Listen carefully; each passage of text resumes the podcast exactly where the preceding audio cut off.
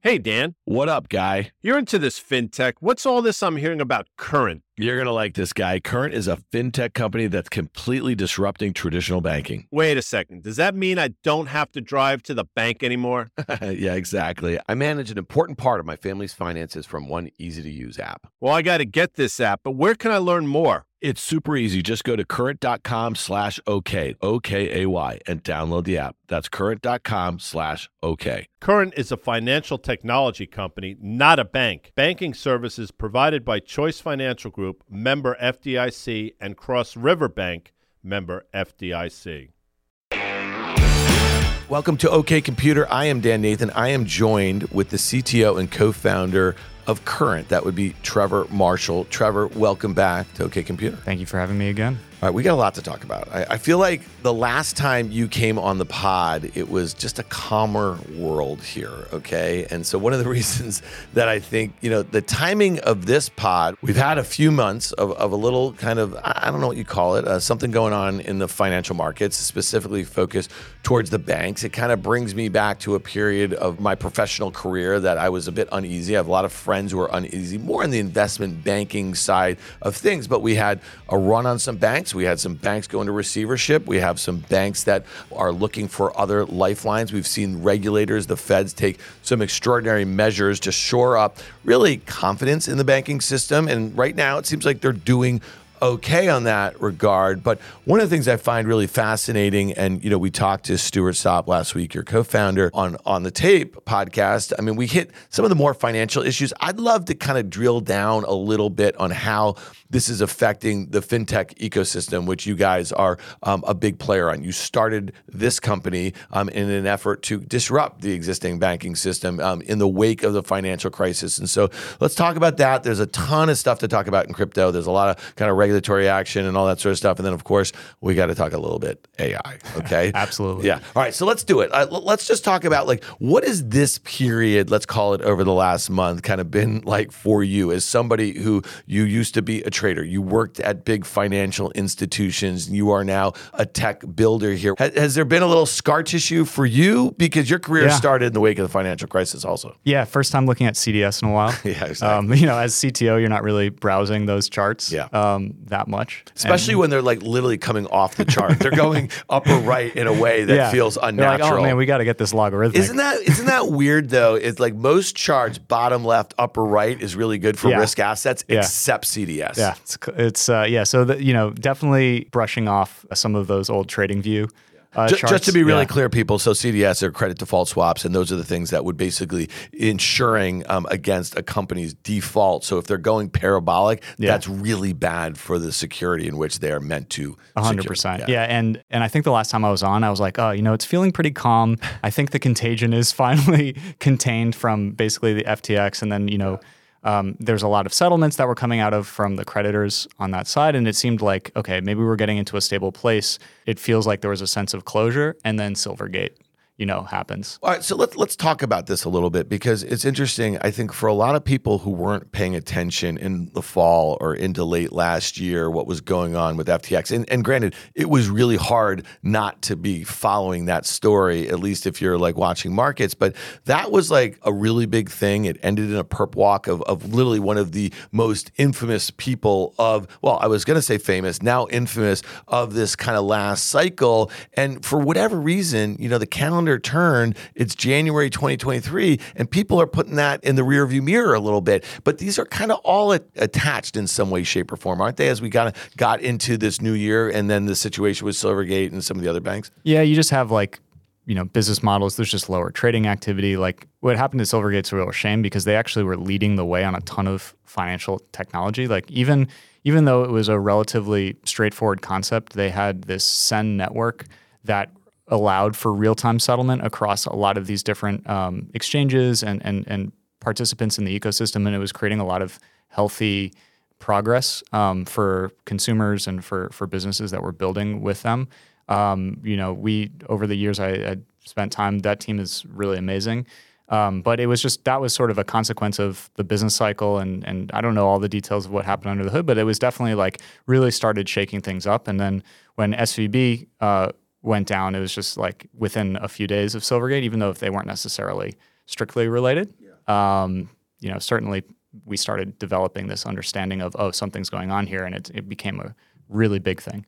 But I think from a technology perspective, it's a shame that that bank in particular went down because they were so forward on the way that they were thinking about technology coming together with new companies and really providing banking support. I think, you know, there's a lot of financial technology that we build that we kind of enhance our partner banks, but they were doing a lot of that on, on their own too. So it's a real shame that they're no longer uh, going to be a huge participants in the ecosystem. Yeah, you know, it's funny. That that's a really interesting point that you make about them versus let's say a Silicon Valley bank who is just offering a lot of services to the startup ecosystem and obviously the VC capital providers and the like and therefore there wasn't anything other than kind of relationships that were really important within that, but when you talk about, you know, Silvergate and and what they were doing and how they were supporting a real nascent industry, right? That it was that was one of the hugest headwinds over the last 5 years or so and that going to lead us to a lot of the regulation and some of the stuff that we've seen over the last couple of weeks. But let, let's talk about like where does fintech go from here, right? Because this is a real shot across the bow. I mean, these were well established banks supporting innovation at a time where there's not a lot of regulatory structure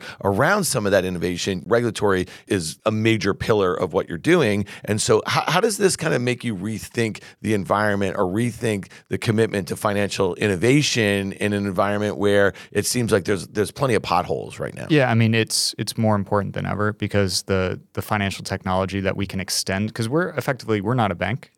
And what we do is we work with banks to extend their capabilities effectively. And we monetize that through building business models, but ultimately they benefit from that as well.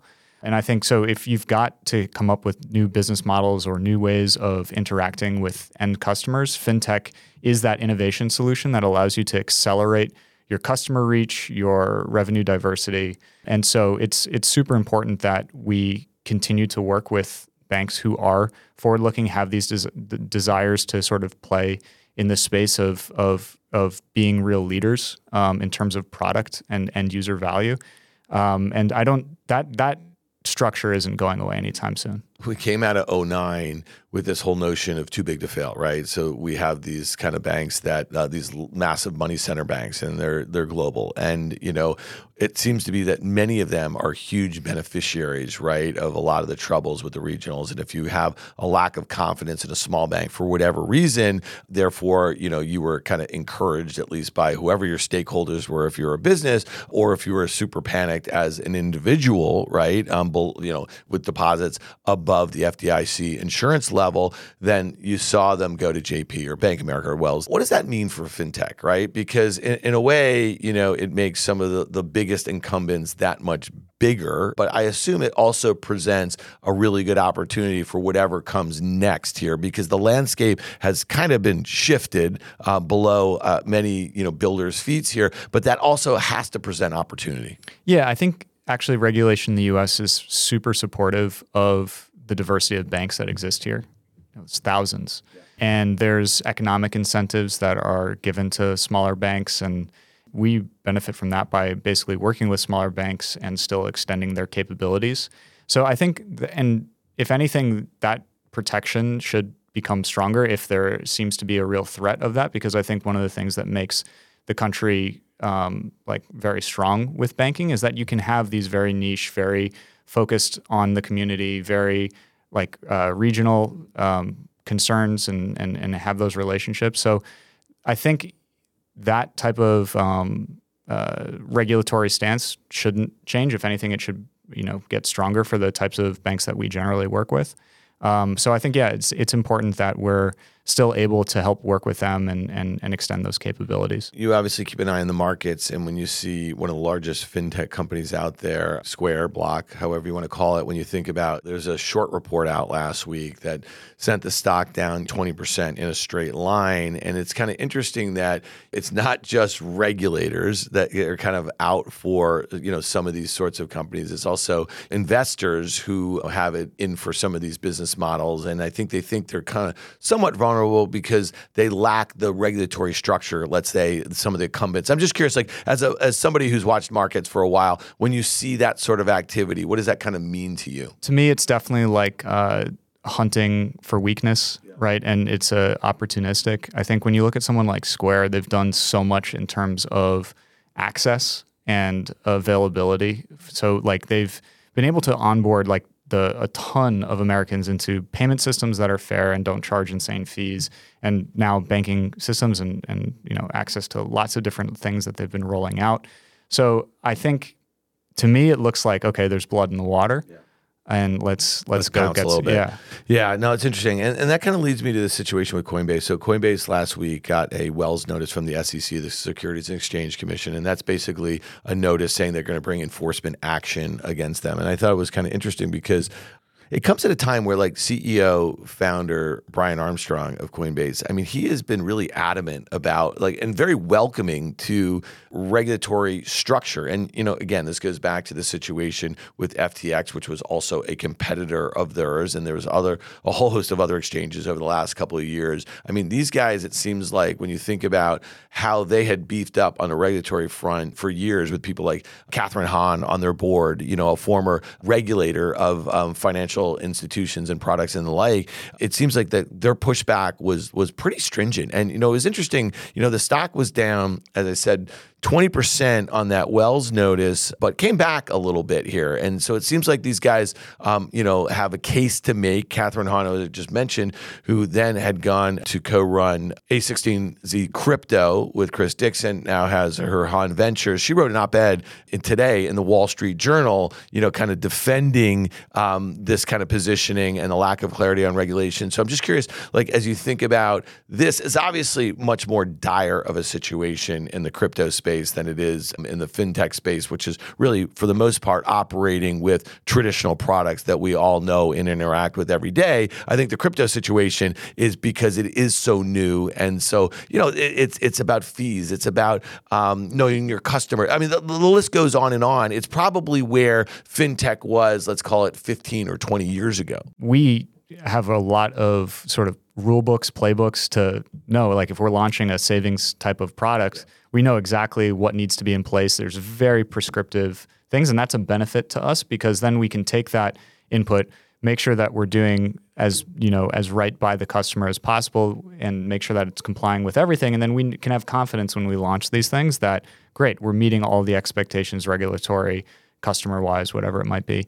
And so, yeah, I do think it's an element of like regulatory price discovery or, or, you know, discovery. Like we're finding the lines sort of by bumping into them in the crypto space. Um, so I, I, think that regulation by enforcement is not the most healthy thing, um, but it does set precedents. It does set, you know, maybe some sort of clarity, which can be good over a longer period. Yeah, I mean, especially if it's not like like a gut punch. It's not something that takes some of the like the players like a Coinbase out who've been here for a while. I, I think Kathryn Haun's op-ed, which was titled "How U.S. Regulators Are Choking Crypto," the effort would stifle American innovation and competition, and that seems to be the objective. And I thought this quote was really interesting. While other countries are putting in place laws and regulations in the U.S., unelected officials are making major policy decisions about whether or not America should have a crypto industry. And so that's really interesting. There's been a lot of comparisons going back to, let's say, the early to mid 90s when there was a lot of unelected government officials who were opining on the internet and access to it and who could use it and for what reasons, that sort of thing. I'm just curious, like, how do you think about it um, just from what the U.S. is doing? Because I have a friend who runs a, a digital asset fund. He invests in them, and he said, "Listen, thing things are going hog wild over in Hong Kong again, which I thought was really interesting. I hadn't heard that um, in a while. We know that like one of the first crackdowns on crypto a few years ago was China, right? But it seems like Asia is doing really, really well right now." Yeah, I, I mean, I had the benefit of being in New York in like 2013, 2014, when the center of innovation was here like a lot of the smartest people who are working in the space or in that early developing space were uh, in New York, and it was really sad to see everyone, you know, as uh, the NYDFS became extremely active, um, and sort of a lot of um, pressure came on, pushed people out of New York. It, it, went, you know, you got Singapore, Hong Kong. There's a lot of now centers, you know, London, and then your other sort of like offshoots of that. And generally, it went like pretty global. And th- there's been, you know, sort of centers that have developed in places that are like sort of very tech friendly, like Estonia, Lisbon in, in, in, in Portugal, and other places like that. Um, I would love if all that innovation came back here, but in sort of this digital world, I don't know if it's completely necessary for the industry to go forward. As a New Yorker, I would love it back here. Yeah. I would love a great tax base and a great like um, uh, you know community and and and things that I can do with people in person. Um, but I don't think it's like completely necessary. I think it is uh, uh, just a fact that most people who launch innovative product are doing it outside of the U.S. Which is a pretty big sea change, right? Like if you think about that, if you think about um, just uh, you know, you've seen the stats about some of the most successful temp companies over the last thirty years, founded by um, you know, uh, immigrants for the most part, Like People were coming here to get educated. They were staying here to build, right? They could realize their dreams with uh, in an open, democratic society with like supposedly a, like a like a fine tuned, well running capitalistic system. And it seems like right now, when you look at like, it seems like every week we look up. This week there was a hearing on Capitol Hill about the banking industry. Last week it was about TikTok. Week before that, it might have been about um, you know access to, uh, about about our social platforms here and, and about free speech and the like. Just seems like it feels at the moment that this is not one of the most innovative places on the planet um, to build. Yeah. As someone who has hired people from other countries, um, the immigration process, like if we if we were to just talk about that, like it doesn't make sense. You've got people who are coming here, paying taxes, pushing companies forward. It's not like you know the the other option, which is now emerging, is oh they stay in that country, you pay them there right? And and that's kind of what the the incentive system is. Could today. that have worked if we didn't go through like two years of COVID and, and kind of work from home, that sort of thing, or or is that already part? Of it? I think it was definitely certainly when it comes to things like software engineering, like that the sort of the offshore model has been developing for a long time. Certainly accelerated, but now you don't even need that type of model where you have centers because there's a lot of companies who can take an approach that is remote first and you know you can go and build a whole bunch of things in that way if that's like sort of the direction you want to take your company. So i think you know definitely a lot of the, the productivity tools were created over covid and some, some certain expectations around what that work meant. But it, it is just like a huge shame because there's so many talented people who now spend a lot of their time thinking about well what's my green card process? Like how do i make sure you know i've got my kids in school here? But that's a whole other area. So i think it's part of the same sphere of fostering innovation. And if the us is going to continue to be the sort of intellectual capital output of the world we probably need to think about that the regulatory incentives that exist the economic incentives that exist to make sure that we're stimulating those things. Let's talk a little bit about the the Binance situation because it's a little different, right? And so I think the situation around Coinbase had to do with their earn product, so their staking product, right? And so the CFTC, which regulates commodities, they're the one bringing this case against Binance and actually the founder CEO of Binance about misrepresenting what these assets were, right, and how they marketed them. This kind of brings me back to the kind of ICO craze a little bit, right, of like 2007 17 or so. And, um, you know, all of this, interestingly, is in the backdrop of crypto values, let's call it um, Bitcoin and ETH, are at, you know, levels they haven't seen in a very long time, right? After these huge spikes, which ironically is about the banking system and the uneasiness and, uh, you know like that we've had over the last month so let's let's talk a little bit about this Binance situation the writing has been on the wall for a long time that something was going to happen with these guys yeah I think it's it's really hard to be a, an extremely um, sort of uh, prominent and uh, like kind of advanced player in the space at the size that they are. It's it's not really surprising. I think that you know generally we should be um, mindful of deceptive presenting or positioning to customers. It's something that we think a lot about, making sure that we're very clear with the types of products that we're offering on Current. So it's like it's definitely something that that's top of mind. I don't want to get too into like if I think it's wrong or right because I think there's a lot of very specific details that the CFTC um, are picking up on.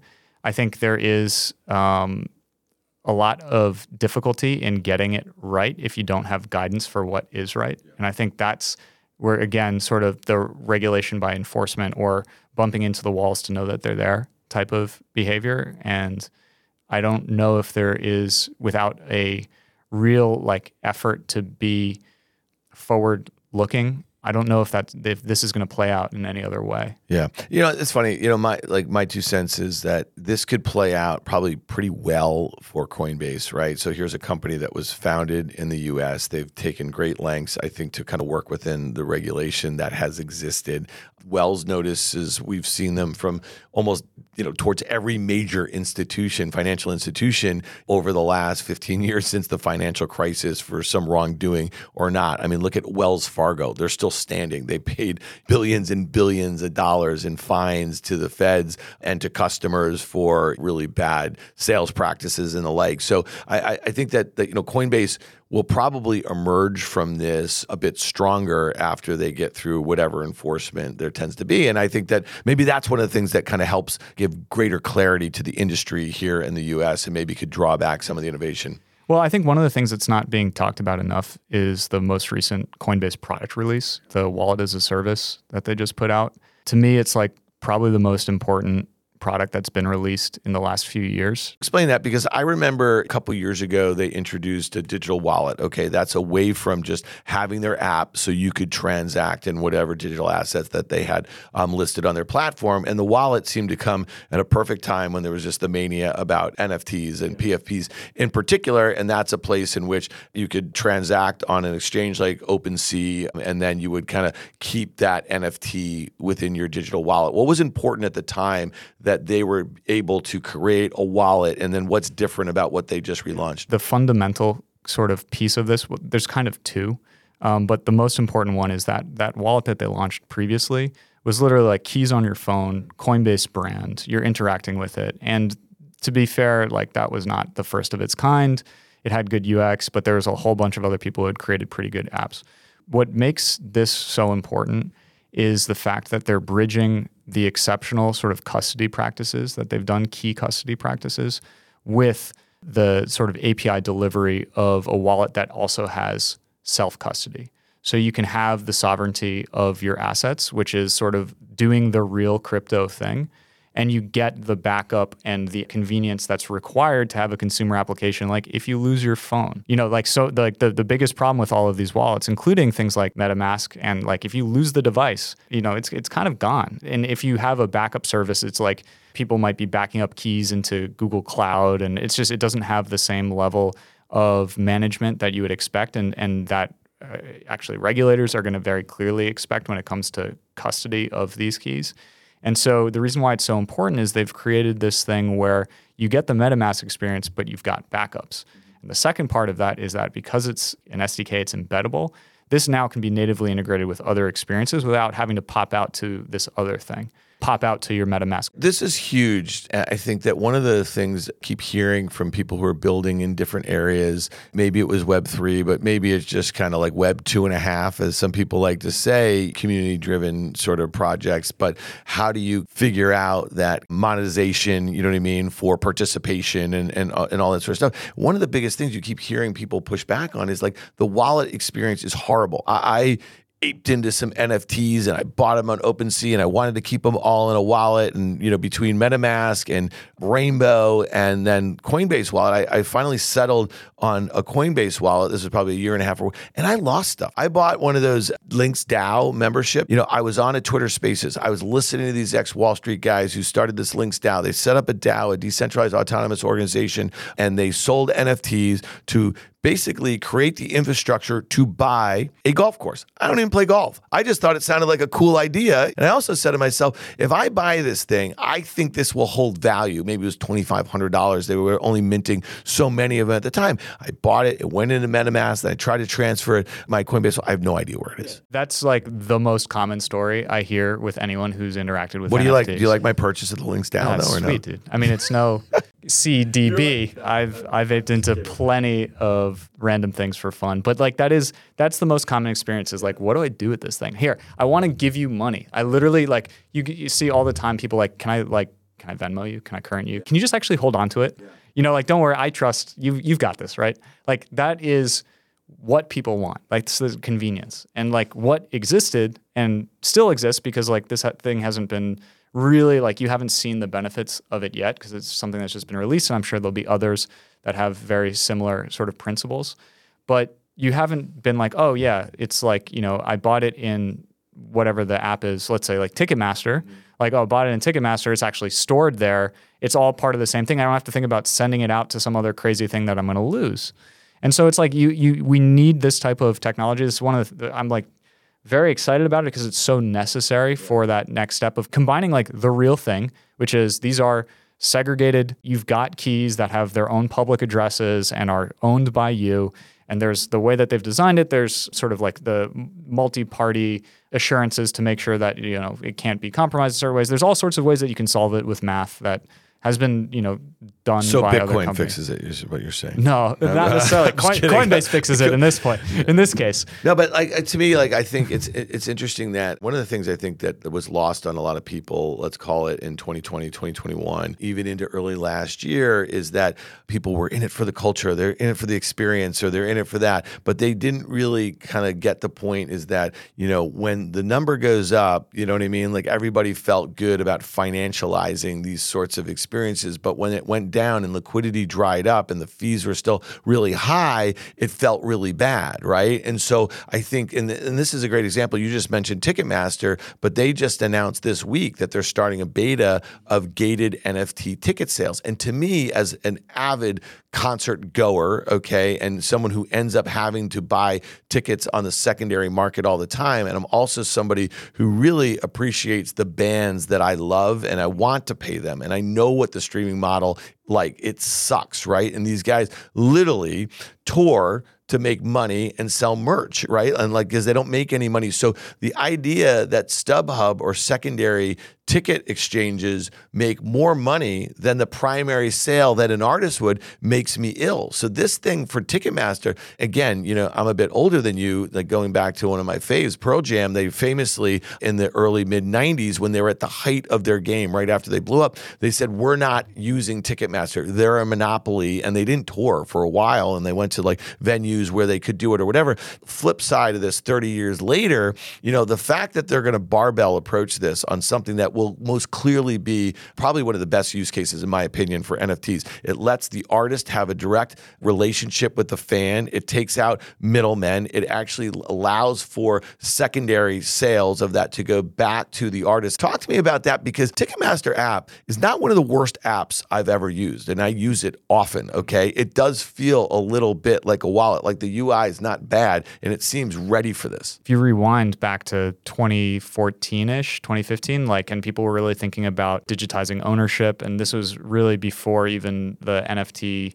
uh, initial contracts were written in Ethereum. The ER, like the whole like ERC space was not even like Ethereum wasn't really a thing even at that point. But there was this idea that okay, well we can encode information that makes it such that you have ownership of non sort of base layer assets. So not just Bitcoin, but like other things that you can encode. And so this is very much a fulfillment of like a long term direction and movement. And this is like why I always go back to fundamentals about what the direction and why the inevitability exists for this technology because it, it kind of it just it becomes the most sufficient thing, the most fair thing. The problem of ticket resales who benefits from ticket resales? If an artist decides to sell their tickets for $40 and then it's resold for $500, it's unfair potentially to the artist. They're being valued for more, but not capturing that value. I think it's like, I think it's very good that Ticketmaster is picking up on there is an opportunity to control part of and be a part of this flow. And I think like some of the, the pieces that are required for that to be good are things like embedded wallets that have backup so that you're doing the real thing without Ticketmaster themselves having to stand up a whole custody arm and as sort of regulation comes in on what it means to own assets having to be involved sort of directly in that management. Do you think we will see an announcement like Ticketmaster partners with Coinbase Wallet like something sure. like that. Yeah, yeah something like potentially they might want to go and do it themselves. Like there's still like there's still like a whole open field for where do you want to develop core competencies, but at some point it will be unreasonable for someone to do it themselves. Like there's a engineering concept which is never roll your own crypto, which is actually way before like cryptocurrencies. It's more like don't implement your own cryptography schemes for storing passwords because you're going to mess it up. Yeah. Like it, it's just there. There's like solved ways to do these things. Follow the standards, follow the patterns, and you won't get burned. Because getting burned is like you know credentials get stolen or whatever it might be. So you know it has to be economically reasonable, potentially even open source to a certain extent, something that you can host yourself. But we will converge on certain standards for making this practical um, for someone like Ticketmaster. Know, it's funny. I, I also thought it was really interesting because Ticketmaster was also up on the hill recently and Capitol Hill, right, for you know some of the the pricing practices. Uh, remember T- Taylor Swift's thing and whatever. And it just seems like every company that we want to talk about, public or private, um, has spent some time in Washington of late. I, I thought it was kind of a brilliant move for Ticketmaster because if you think about they own primary ticket sales for concert sports. Think about StubHub or these secondary marketplaces that are charging. I just bought tickets for Springsteen at MSG, and if you buy them on StubHub, let's say you're paying for a $250 ticket, you're paying $650 in the secondary. You're paying $250 in fees, like in fees. That makes Coinbase fees for some of you people who think they're way too high look really reasonable. I think it's a great way to put out one of your biggest competitors who wants to compete in the primary market too, which is getting tons and tons of the juice in the secondary market. Yeah, totally. It's like totally strategic. I think the other benefit for there is that there are, if you're familiar with apps like Dice, which is like another ticketing platform that is tightly integrated also with the venues that they work with. And they have really set great UX standards for how to do resale and how to do waitlists and how to make sure that basically they're maximizing the people who really want to go eh, with the people who actually go and like kind of bringing that together and figuring out where the right economics are in there. And I think they do a great job with the UX around that. The concepts are all there. And now it's like, how are we going to implement them? How are we going to scale them? And I think the benefit of doing it with these on chain assets is that it opens up other opportunities for engagement or other types of secondary sales that don't have to be within just a ticketed venue, right? A one time event. That the value decays as soon as the concert starts or like, you know, halfway into or wherever.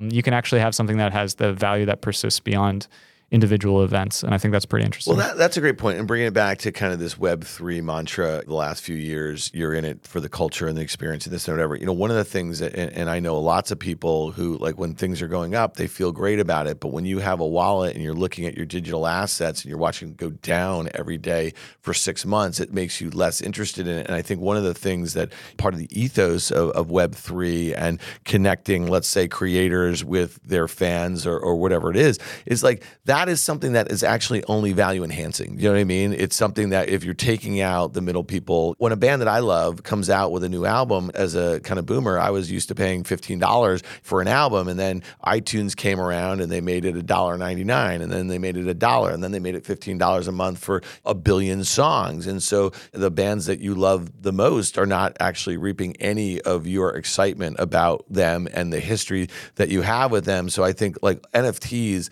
could be super interesting. And, you know, listen, I get it. Some of you people are to be like, well, why does it have to be an NFT? Right now, it seems like maybe it's the best technological innovation to kind of take out all of the middlemen that are just kind of squeezing that relationship out from a financial standpoint. Yeah. In my opinion, for NFTs in particular, there just has to be value outside of single points. Like, yeah, you can do an NFT ticket that value, decays and, and people do that and it, it's cool it's like it's especially for a secondary open marketplace if you want to use a dex and generally i think a decentralized exchange like a lot of the activity certainly within the ecosystem given the regulatory environment will trend towards like peer-to-peer exchanges via a decentralized exchanges it's just kind of the natural reaction to the regulatory positioning and it's also the thing. This is the thing that we've been talking about or thinking about. So it's just kind of an inevitability for this to be the reason that it starts happening.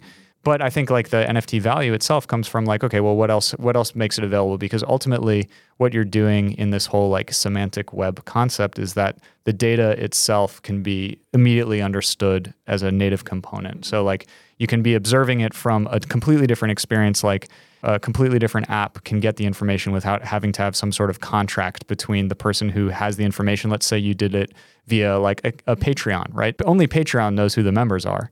And so you would have to have an agreement with Patreon to say, oh, are you a member of that community? But if it's an NFT and you understand like what the sort of the descriptor of this thing is, I don't have to have a relationship with where that thing is stored to give value to it. And so you can create all sorts of experiences based on something that you don't have to have a direct relationship with. And that removes sort of uh, contracting bottlenecks, commercial agreements, which can leach value away from potentially the end user or the primary seller. So yeah, there, there could be some really exciting stuff. I'm, I'm looking forward to seeing where it goes.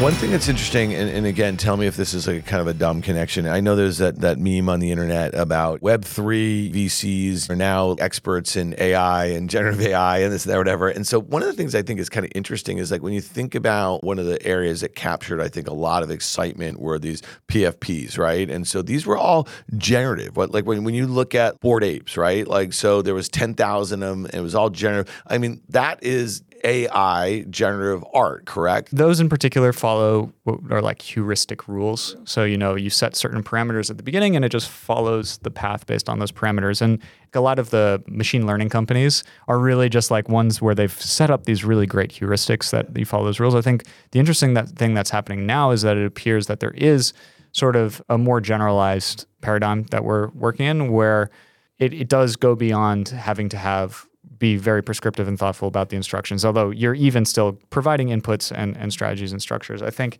for me, that some of the stuff that that's exciting is a lot of the plugins that are coming out. Yeah. Let's talk about that because that seems like like exploding. So Chat GPT was launched late last year. I think it seems like they did not have dramatic expectations for it, but it took off. It's one of like the fastest adopted SaaS models in the history of the web. I don't know, man. I used it, I messed around with it. It, it seems kind of gimmicky. Like right now, it doesn't seem particularly accurate and doesn't seem like I'd want to be cheating for my term paper, you know, using that right now or anything like that. I think the internet still works pretty well in the old fashioned there. But talk to me a little bit about like, so these plugins, what are some examples and, you know, some very smart folks, our friend Packy McCormick wrote like a great piece this week. I think he called it Apex Aggregator. A lot of proclamations on the web about how it's like just a game changer. How do you think of this as somebody who kind of is always scouting out technologies to integrate and, and kind of, you know, innovate? The proof will be when the value is delivered. And, and the reason why there's a lot of excitement now is that there's like clear examples of value being delivered, particularly around like customer service or so many art applications. One of my friends runs or helps run a company uh, that does comic publishing, GlobalComix, and they have the, this whole like generative art thing that's now flowing into comics, and it's creating this really rich and, and interesting ecosystem. There's some really exciting stuff that that sort of. Are you happened. worried though? Like like right now in this world of like streaming media, we keep hearing this stuff. It's just too much high value sort of stuff, like big names, like whether they be creators and and actors, and it just seems like all of a sudden, I just remember like one of the things where there was like this chat bot that was made to be Seinfeld and it was going 24 7 nonstop, right? It was just, and it was learning based on like plots of Seinfeld. It just feels like we're like at a really weird spot, despite it being so early, that we could kind of just kind of get really sick of all this crap. yeah. I mean? I mean, like, more is more, maybe.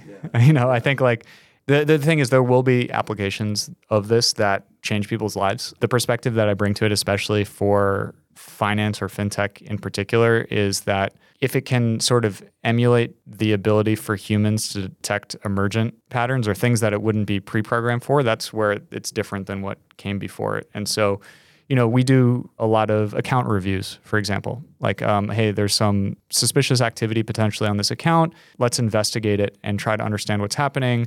You know, hear from the customer what might be happening on their account. If we can sort of do that at a much bigger scale, because you need people to to do these types of reviews today, because you can never capture as people use things in different ways if you can actually like apply that type of of uh, opinion or understanding or something that can actually interpret as it's going, I think that's really powerful. I think it will sort of bring uh, much fairer if like it's there's the the kind of control mechanisms built in place where you're QAing the output and making sure that the quality is there. It could make pretty huge difference, certainly on the the finance side of like knowing who customers are, but to be clear, you know, you guys have been using machine learning for all of this stuff, right? So what's like yeah, we, building towards it? Uh, that fair to say? Like this is like at current we have like I think literally two models that are actually like trained in our legitimate machine learning and even that is like when you look at what's under the hood of a lot of other places probably more than than what well, you know people who position. I think machine learning itself like that buzzword or that investable concept came with a lot of like especially if you remember the chatbot craze of 2015 like there wasn't really a lot of learning under the hood maybe here and there. Like ChatGPT is like the first thing that actually emulates the concepts and the desires and the the sort of momentum that the UX was in place for back then and now has the actual sort of engine behind it.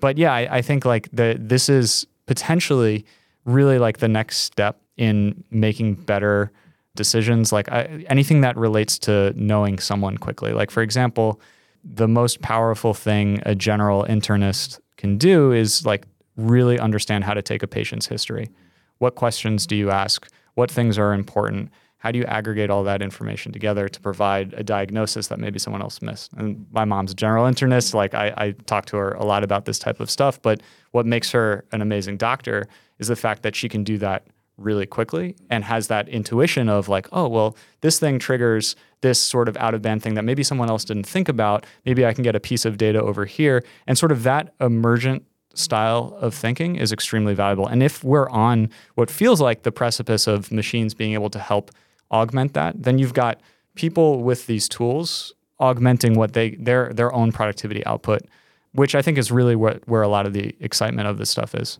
Well, listen, man, I'm excited by it. My experience, though, you know, coming into adulthood professionalism was really in the mid 90s. And I just remember all of the skepticism about the internet and all the applications for it, right? And then the craze that existed first in the financial markets, then among consumers, and then companies following fast and all that sort of stuff. And I guess, you know, as it relates to a lot of these technologies, though, that have been very transformative over the last 25 years, there's just the, the, traditional hype cycles and you know all those cycles, right? And so it feels like we're in a moment right now. I think the rubber will hit the road a little bit. I don't have the level of enthusiasm that a lot of others have, uh, just because it's not impacting my work directly right now, and it's not impacting things that I'm thinking about. But it is starting to plant seeds especially on things like the customer service side, where it's really important for us to be able to speak and understand customers quickly. If we can use that to help get better intent mapping of like what are people actually talking about. Now I'm starting to go, okay, well, how can we do this? And you've got now other cloud companies rolling out. You've got Google rolling out Bard. You've got a lot of companies rolling out their own versions of this.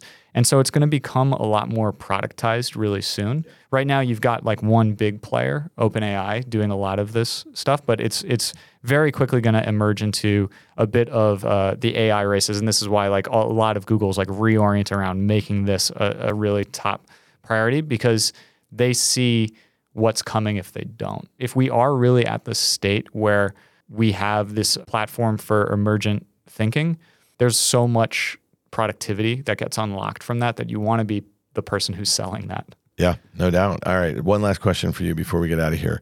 Do androids dream of Electric Sheep? Oh, great question. And like one of my favorite movies. Although the remake of Blade Runner is, is probably like it's not a remake. It's it's it's a it's Sorry. a sequel. I sequel. mean, it, it, it, was but it was fantastic, it, right? Yeah, it spiritually kind of captured yeah. the original. Yeah, um, I love that movie. Yeah, I just actually watched the original, the uh, you know Ridley Scott's director's cut, which is a bit like longer and it's meandering, and and uh, but it was fantastic. Yeah. And then Villeneuve, I think that's a, how you pronounce his Villeneuve, name. Yeah. V- Villa, Villeneuve, the yeah, director of 2049. sure. You just nailed yeah. that. Um, uh, that Dune movie that he oh, came out was like like so mesmerizing. The second it? one I want to watch like first one, second yeah. one back to back. The audio in that um, it was so good, right? Yeah. Quick plug for the the I think it's Hans Zimmer, but he he has a great YouTube video about how he made that soundtrack. Oh, really? It's funny going back and watching 2049. There's so many similar sort of things as far as sound are concerned. Mm-hmm. Did you notice that um, and everything like that? I thought it was great. So, all right. Well, listen. Trevor Marshall, CTO, co founder of Current, thank you for coming back to OK Computer. Thank you guys, you and Stuart, and the whole team here for your sponsorship of this fine program. We can't wait to have you back. Thank you. If you like what you heard, make sure to hit follow and leave us a review. It helps other people find the show. We also want to hear from you. Email us at contact at riskreversal.com.